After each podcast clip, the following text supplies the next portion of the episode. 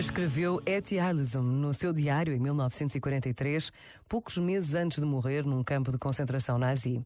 Dentro de mim há uma nascente muito profunda e nessa nascente está Deus.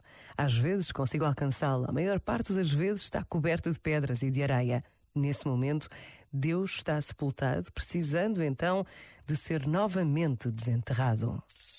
Este momento está disponível em podcast no site e na app.